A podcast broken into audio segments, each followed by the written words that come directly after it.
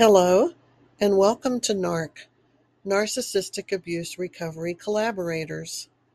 You can find me at narctroopers.com, where you will find information about my podcast channel, my video blog on YouTube channel, and the articles that I write for Medium, as well as the one on one sessions that I provide for people in recovery from narcissistic abuse. Today, we're going to talk about something pretty interesting. It's going to be titled, get ready, The Narcissist Wants You Dead. That's right, the narcissist wants you dead. How can they love you one minute and hate you the next? It's mind boggling, isn't it? I hear this over and over and over again. It's not an isolated thing. It's not rare. It's not the exception. It is the modus operandi. It is the textbook conclusion to every relationship with a narcissist that they love you and they're infatuated with you and they snapshot you and Photoshop you and make you perfect. And it's ooey gooey, lovey, lovey dovey. And then they begin to pick, pick, pick, and things begin to unravel. They begin to find fault. You lose favor in their eyes. Your imperfections begin to show. And while they're pick, pick, picking, they're look, look, looking for your replacement. And then after that, when the contempt they have for you, the utter hatred and repulsion that they feel about you is too much to bear, they discard you when they have found a great replacement and plug that person in your place, and life goes on. So, how does this all work? This whole why do they want why do they do that? Why do they want you dead? Well i'm going to try to explain that to you and sort of distill the main ideas that you need to grasp to fully understand what's happening and to remember something very important. Here's the key thing you have to remember. It's not about you it's nothing that you did or didn't do or said or failed to say. It has nothing to do with you. It's all about them, the mission that they're on, the way they see the world, their delusions, their magical thinking, their blame shifting, their the list is just endless, you know, the way they parentify you, the way they have to merge and fuse and then murder you to separate and individuate they, you know, there's just a lot of stuff going on there, and none of it is good. None of it is good. So let's dive in. The narcissist wants you to die because he or she is already dead. This empty core or deep space of nothingness is all that exists of the narcissist where there should be something filled with life. The narcissist lives in a magical fantasy land in this in in a unrealistic parallel universe kind of world where it's like a magical um, extravaganza every day. They believe that all people are just like them. I mean, how do you know that something else exists if you have never experienced it? The answer is you don't that's all you know, so that's all you've experienced, and you believe everybody is just like you. Couldn't be further from the truth. So that is why this person cannot evolve or become anything else other than what they are because there's nothing there. It's just simply a mirage, a fiction. The narcissist feels existentially lonely so he wants to drag you into his twilight zone and confirm that is that it, it is a perfectly normal and acceptable uh, place to be the way that you know he is or she is. They they want to feel like well there's nothing wrong with this. This is what everybody feels. This is perfectly fine. Everything is good. So they drag you into that. They only feel safe when they are in a shared fantasy or mutual psychosis with their intimate partner. When you enter this shared fantasy, you have entered a dead zone. A dead zone. And you have begun to die and to let everything and everyone around you die too. You got to think about that because that is, um, that's huge. When you integrate yourself into this shared delusion, you have surrendered your identity and self efficacy. The narcissist offers you unconditional love, like that of a parent, perhaps the parent you always longed for and never had. You know, it, but it, it's more than this. That there's a catch. There's a price. You know, it is a Faustian contract with the devil for your soul. In order to receive it, you have to die. You have to die and let everything around you die. The narcissist attempts to kill you by crushing your spirit, taking away your agency, and attacking your very essence and identity in order to to extinguish it and just snuff it out. You will no longer be able to be part of the real world, the world of the living, because you're joining them kind of like, you know, being dragged to Hades. You know, all those mythological stories about people going to the underworld, the shadow world.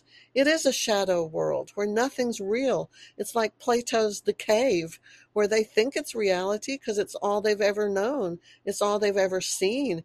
And they come out into the real world and it's like, wow, that is too much for me. It would be an oversimplification to say that the narcissist hates you because he or she is also a lot of other things. They are envious, grandiose, and contemptuous in order to justify the terrible things that they do to you.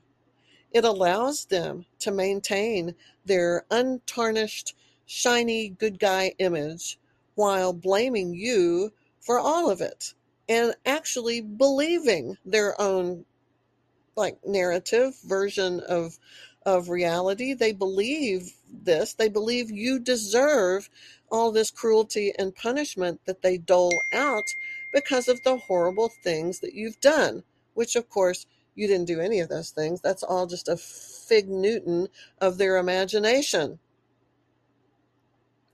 Okay, so let's continue. There's a lot more. There's more. We're going to talk about we're going to go deeper, so get ready. The underpinnings of their hatred begin in early childhood and create this fertile ground to plant their contempt, denial, projection, and victimhood. So let's do this deep dive. And, you know, there's a lot of complex mechanisms at play. So the first one we're going to talk about is splitting. Splitting, okay, first of all, ego splitting is when the constellated self or core identity is split and one is conscious conscious and the other unconscious okay the ego core identity constellated ordered self is split, and one is conscious, one is unconscious. Some say that um, one is good and one is bad. And others will say, you know, there are three components the central ego, which is your consciousness, the libidinal ego, which is your un- internal um, creator, and your anti libido ego, which is the internal force of death seems like everything comes in threes. We're going to talk about that more. So just kind of put that on your radar, make a note of it, and you're going to hear the three thing again. There's three voices in your head, there's three uh, functions of the ego, there's three things that Eric Berne and uh, Claude Steiner talked about when they did transactional analysis you know the parent the adult and the child ego states there's three of just so many things. So, yeah, three is your magic number here. So, okay, let's go on. Uh, so there's three ego states. In the traumatized child, which is what the narcissist is, the anti-libidinal ego attacks all the others and sabotages any positive life force. Each one is paired with internal objects that have inner voices that send messages as something called introjects. Now, if you were to break down the etymology of the word introjects, intro means it pierces something to go inside, and jex is something that is shot out like a projectile, a missile, uh, a torpedo. So introjects is something that is put inside, inserted, shot inside to the internal mechanisms of your mind. You can see, you know, how damage, um, how damaging all of this is. Um, what do I want to say? Um, the damage to these constructs alters the way a person experiences the world around them. Let's let's say it that way. That any damage through trauma, abuse, neglect, all kinds of messed up stuff to hap- that happen to children, when that happens, it alters the way that you interact with the world around you. Okay, so there's another kind of splitting. I hope we kind of digested that a little bit. I'm trying to feed little bites. This is kind of hard to think about, but thank you for staying with me because in the end, it's going to give you such a better understanding of just what the heck is going on here, right? Isn't that the question we all keep asking? Like, oh my gosh, how could this even be possible? What has happened? What, you know, they don't even seem like a narcissist is, is even how can that be possible? And what they do to people, how could that even be possible? Well, part of this is the explanation. So, the other type of splitting is object splitting. So, this happens when part of the self and other parts are um, are like shameful. So we throw them out and project them on an external object. That would be another person, um, it is where you deny parts of yourself and you reject them. There is a schizoid component. A schizoid means split and not in concert with one another, not in harmony with one another, divided, uh, in conflict, at war with one another. Schizoid component, which, and it's also rooted in delusions, like schizoid. That's what that means is delusions. Um, you know, narcissism has that piece of it. It is a delusional disorder. So you need to know that. Uh, things are categorized as good or bad. You know, maybe you have heard me say before that the narcissist is not capable of seeing all the different shades of gray.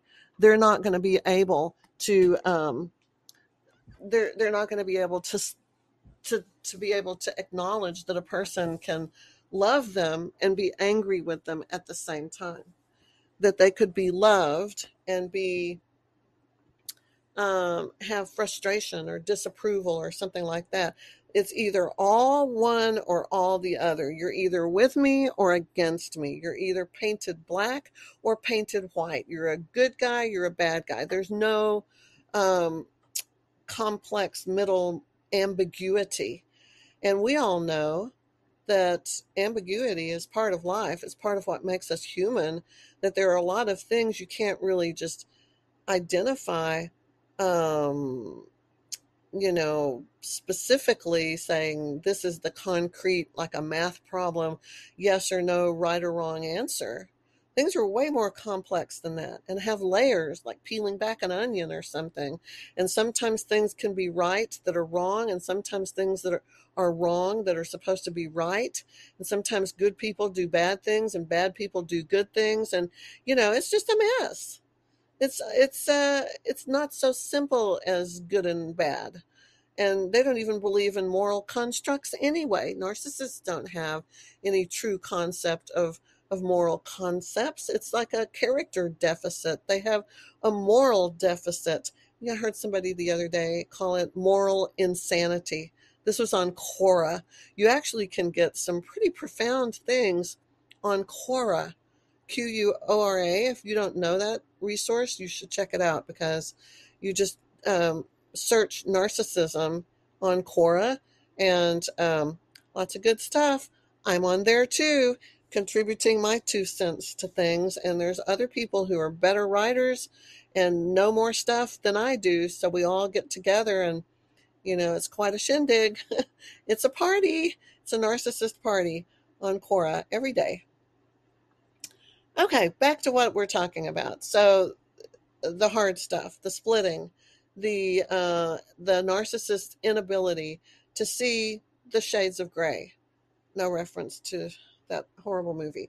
All right, so um, let's move on. Um, so in healthy development, the child merges their good and bad perceptions of the of the uh, central object, which is usually the mother or primary caregiver, and they learn to accept that the world is filled with many shades of gray. We're back to that, the ambiguity, the the, you know, it's not just yes or no. Sometimes there's a maybe or a little bit or something like that. A person with NPD is is they have only negative um, only a negative object, which again is a significant primary guardian caretaker since they cannot split the mother because there's something wrong there. There's something wrong. The mother is is a dead mother, which is a metaphor to describe the mother that is abusive. She is emotionally unavailable. She's impaired in some way emotionally through addiction, through depression, through mental illness. There's something wrong with mom. There's something wrong with mom. And so the young narcissist who isn't a narcissist yet picks up on this that mom is not okay. And since mom is not okay, they can't split her this this this object this that is the central object they can't split her in a healthy way which is part of their developmental process that's necessary that they that they can do that that's a healthy necessary step in their development and since they can't split her in a healthy way because she's a bad, quote, bad mother, then they have to split themselves. They have to split themselves because they can't split her. Let's let's digest that. Let's think about that for a second. Mother, not okay. Little narcissist cannot do what is supposed to be done with healthy childhood development so instead of splitting mom and being able to make that step, they get frozen there and they have to split themselves. It's the only chance they have. And so when they split themselves, you know this, you know the rest. Yep, you've heard this. They have to create. They create this false self, this persona to be the good actor, to be the superhero, to be the bulletproof, invincible, empowered version of themselves. While the true, authentic self, what happens to that true, authentic self, that vulnerable, scared, hurt little person? What happens to them? They are, get labeled as weak and defective and bad. And narcissists cannot navigate this developmental phase, so they remain stuck where they never develop. Reality testing is what it's called, or object constancy. And if you want to understand this even more, then I am trying to just distill the main points. If you want to know more, then you should search those two terms reality testing and object constancy. Um, and it'll go into a lot more depth. So, this thing that happens, what we're talking about right now this unhealthy splitting where they can't split the mother which or primary caregiver which is like normal development necessary step they split themselves and they create a false self. They have their authentic true self which is weak and flawed according to them. That's how they see it. And then they have the superhero version of themselves. That version of themselves is grandiose entitled arrogant omniscient, omnipotent, godlike. Um, they imbue themselves with superpowers sometimes and magical stuff, and you know they they become a wizard. They become invincible, right? It's like a construction of a child in the face of a monster. They construct the hero, the hero that can defeat all monsters, no matter what and they do that to survive. Um, so this um, limitation, let's call it this limitation, follows them throughout life because they are unable to see how a person could be both good and bad or a mix of many different parts. They just don't get that. At the end of the cycle of narcissistic abuse, which is the discard, the narcissist has become disillusioned with your um, ability, or rather inability, to be the perfect, good external object all of the time. You know, nobody can be that. We're all human. But that's what they, they want. That's what they expect in their never never land, that you're this perfect external object all of the time. You're either black or white, good or bad, nothing else. And if you are not supplying their needs, then you must be bad, right? You must be bad if you're not supplying their needs. You deserve to be punished and you are worthy of contempt. You deserve it. It allows the narcissist to actually punish you and ultimately kill you. Metaphorically, I hope. And I guess in some cases, with some types of narcissist, uh, might actually be murdering you physically, but all narcissists murder you metaphorically. Um, the ego keeps giving reality testing to normal people, but narcissists have no ego. They outsource reality testing. They have to depend on other people to do it for them. Since they have no ego to tell them what is real and what is not real, they don't know where they start and another person starts and where they end and that other person ends and all boundaries are blurred and they're just without shape, without form, without identity. They're like ghosts that just float around and pass through people, picking up whatever they can as they pass through. Um, you know, this person um, they cannot survive in reality without someone externally to tell them what to do and how to do that. Do that. You know, it's a hive mentality. It's um, uh, where you know it's like one mind, um, and it incorporates you and it co-ops you. Um, it consumes you to fill this deficit, this hollow lack of identity and ego that is inside the narcissist, this emptiness, this void, this howling wilderness, as some people call it. I've heard both H.G. Tudor and Sam Vaknin, two of my favorite favorite people to listen to, and I've heard both of them call the internal landscape of the narcissist. They call it a howling wilderness and that really resonates with me because that's exactly what it is. It's just um, a windy, dark, um, like uh, horrible, horrible, horrible place. Um, so the narcissist is disassociative.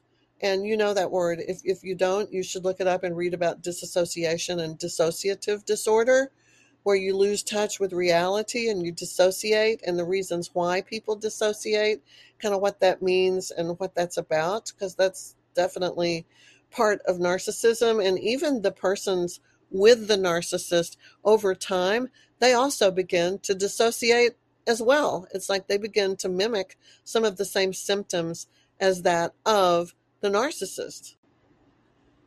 So that's the weird thing about narcissists is that, you know, they'll tell you, I love you. I'm always going to be here. I got your back. You're my soulmate. You're my twin flame. You're my honey bun. We've traveled lifetimes together. I love you. Of course, I'm your husband. He used to stand in the bathroom door while I was taking a shower, and I would say, Hey, go away. And he would say, It's okay. I'm your husband. I love you. and I always thought that was very kind of weird and creepy that, okay, I knew he was my husband. Why did he have to tell me that? But also, what's he doing, you know, like, you know, creeping around like that? So, um, you know, they tell you that one minute and then the next minute they're gone. It's that quick, just bam. And um, so you're never going to see it coming. You are never going to see it coming. All right, last thing anecdotal evidence. um, this week, I finally contracted COVID. So I teach high school, and um, I knew it was just a matter of time to be up there with all the people that, you know, there's a lot of people that had COVID, a lot of students. Um, and I'm a triple threat, unfortunately. I have a little heart condition. This is above and beyond the broken heart that I'm still nursing. I also have I'm old. I'm I'm an old person, elderly uh person, over 60. Oh my gosh. Yeah, I'm old and I have an autoimmune illness, kind of like, you know, I have flares and uh, carry a lot of inflammation. It's kind of like uh, lupus, but it's not lupus, but it's like that. So I had three things which make me a very big candidate for having a, a negative outcome, is what my doctor called it. A negative outcome uh, would be a high probability for someone with my health conditions, makes me vulnerable and high risk. So my narcopath X, uh, knowing that there's a possibility of my death and hoping to get free of his monthly alimony, I guess, he began circling like turkey vultures, you know, when they circle dead things. Um, and, you know, yeah, that, that is not a good thing. Circling and circling, ready to, just, you know, swoop down and feast on my remains. There's no doubt in my mind that my narcissist wants me dead. I hadn't heard from him in almost a year. And uh, the word got out I had COVID, and, you know, he was like FaceTiming me. And I think he wanted to see me looking really like I was dying on my deathbed uh, just to give himself some fuel and supply would really make him feel, get that little jolt, that little rush of, of um, fuel to see me suffering and and being you know having a high fever and looking all sick on my deathbed and stuff. I think he really wanted to see that. Because i'm the bad guy. Because even though i did nothing to be the bad guy? Absolutely zero. Nope nope not me. I didn't do anything bad. He did a lot of things that were not okay.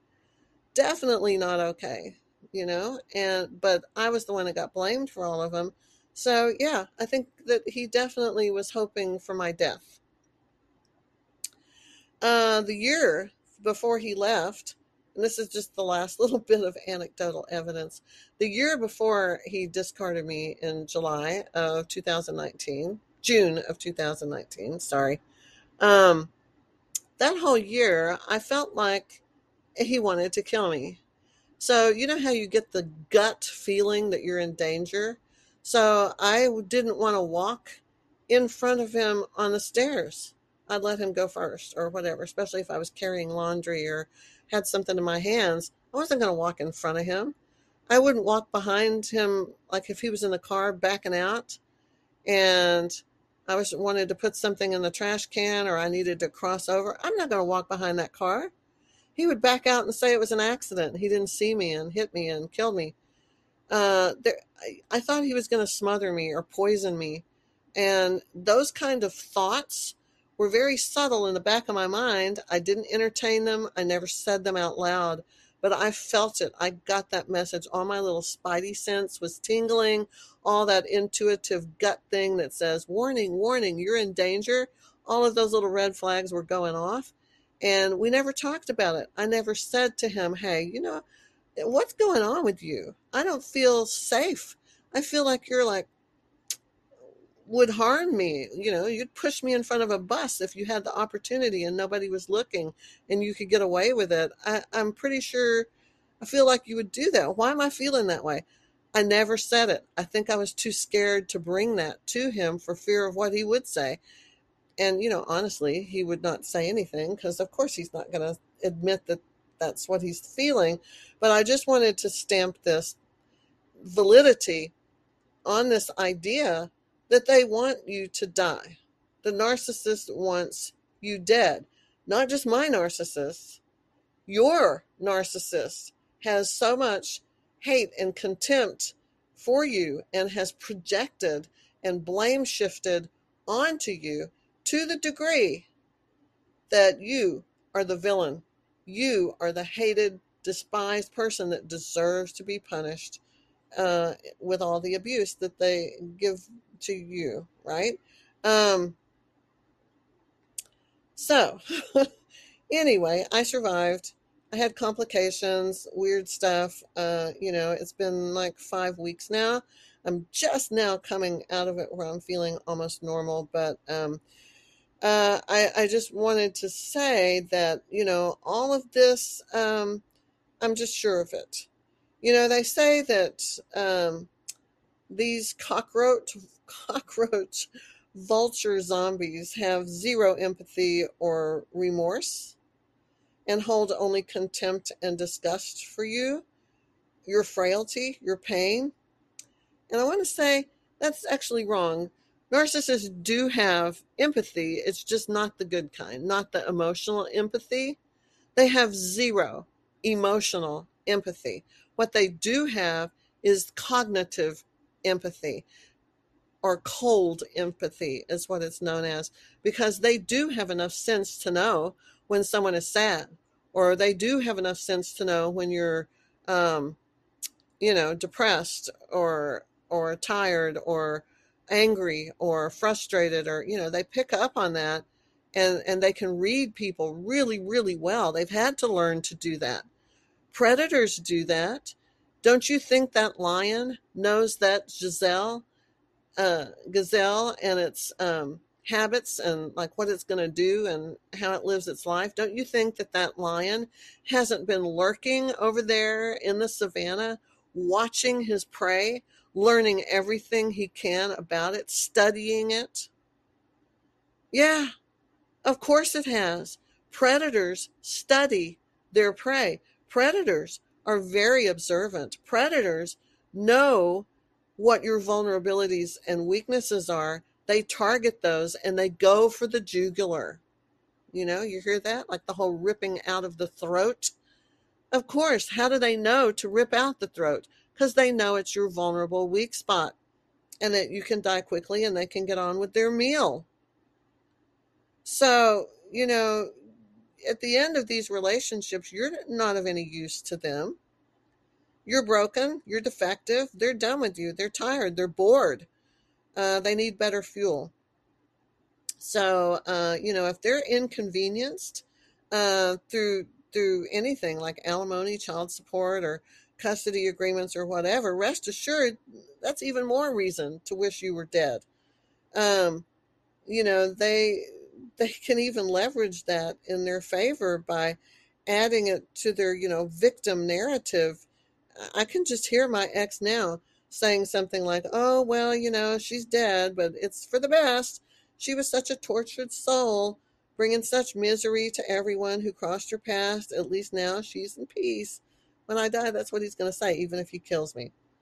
So, if there was any justice in this world, there would simply, um, these people would just, I don't know, maybe burst into flames or, you know, after defaming the dead that way or, and acting with such profane cruelty and lies to people who have never done anything wrong to them. The only way uh, that I may have any peace of mind with it and is to stop myself, um, you know, from from thinking of them as a normal person. Uh, as part of my own healing, I have to realize that um, that you know they're mentally ill and uh I, you know, you have to leverage any reason you have to keep a grip on yourself and not uh, lose your mind when it comes to dealing with all of this. You know, these people are morally deficient. They are incapable. They're disabled. They're simply too mentally ill to be held um, accountable. So, in conclusion, I want to talk about self immolation. You know what immolation is? It's when you um, douse yourself with gasoline and throw a match on yourself and burn yourself to death.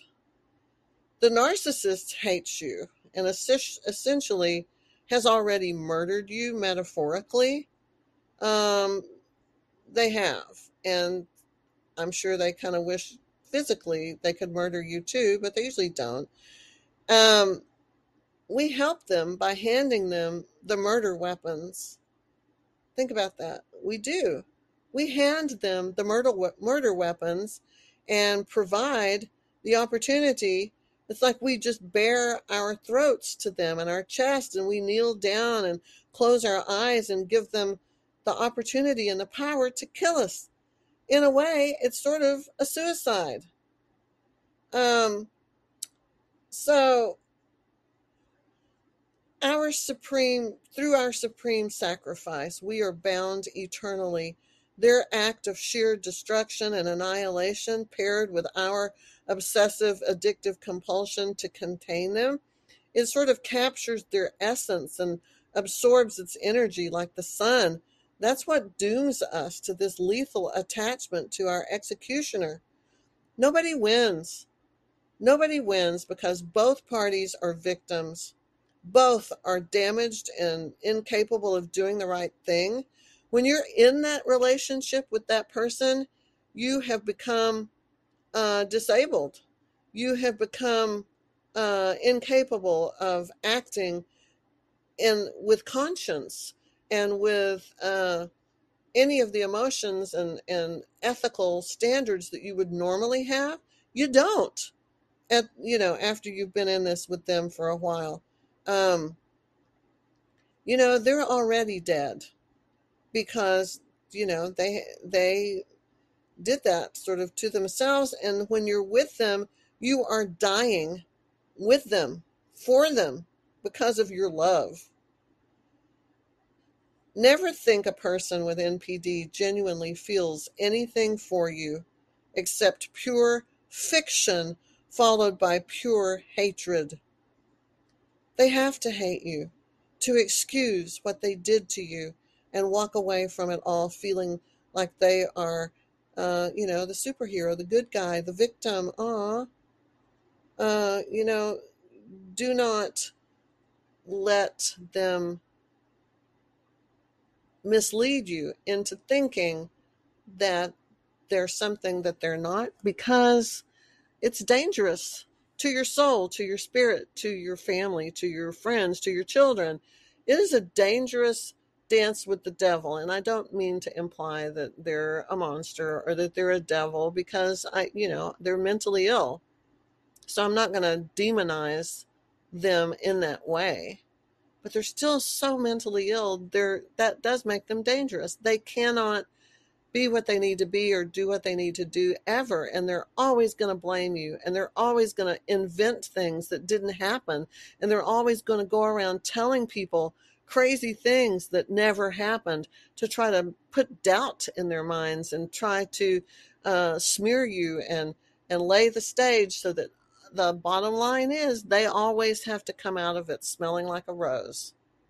They always have to be the hero and the victim and and you know you know who is really um you know the victim here probably both of you and you know that the only way that you can reclaim your power and not live your life with that label is to get away from them get away from them as far away as you can and just you know reinvent yourself without them because that's your only chance as long as you're with them you're dying a slow death and you're losing yourself, your identity. And let's just remember this last thing take this away with you and just Tell yourself this over and over. Sooner or later, every single time, the narcissist wants you dead. Okay, guys, that's it. Talk to you soon. Come see me on narctroopers.com. Bye. Another day is here, and you're ready for it. What to wear? Check. Breakfast, lunch, and dinner? Check. Planning for what's next and how to save for it? That's where Bank of America can help. For your financial to-dos, Bank of America has experts ready to help get you closer to your goals. Get started at one of our local financial centers or 24-7 in our mobile banking app. Find a location near you at bankofamerica.com slash talk to us. What would you like the power to do? Mobile banking requires downloading the app and is only available for select devices. Message and data rates may apply. Bank of America N.A. member FDIC.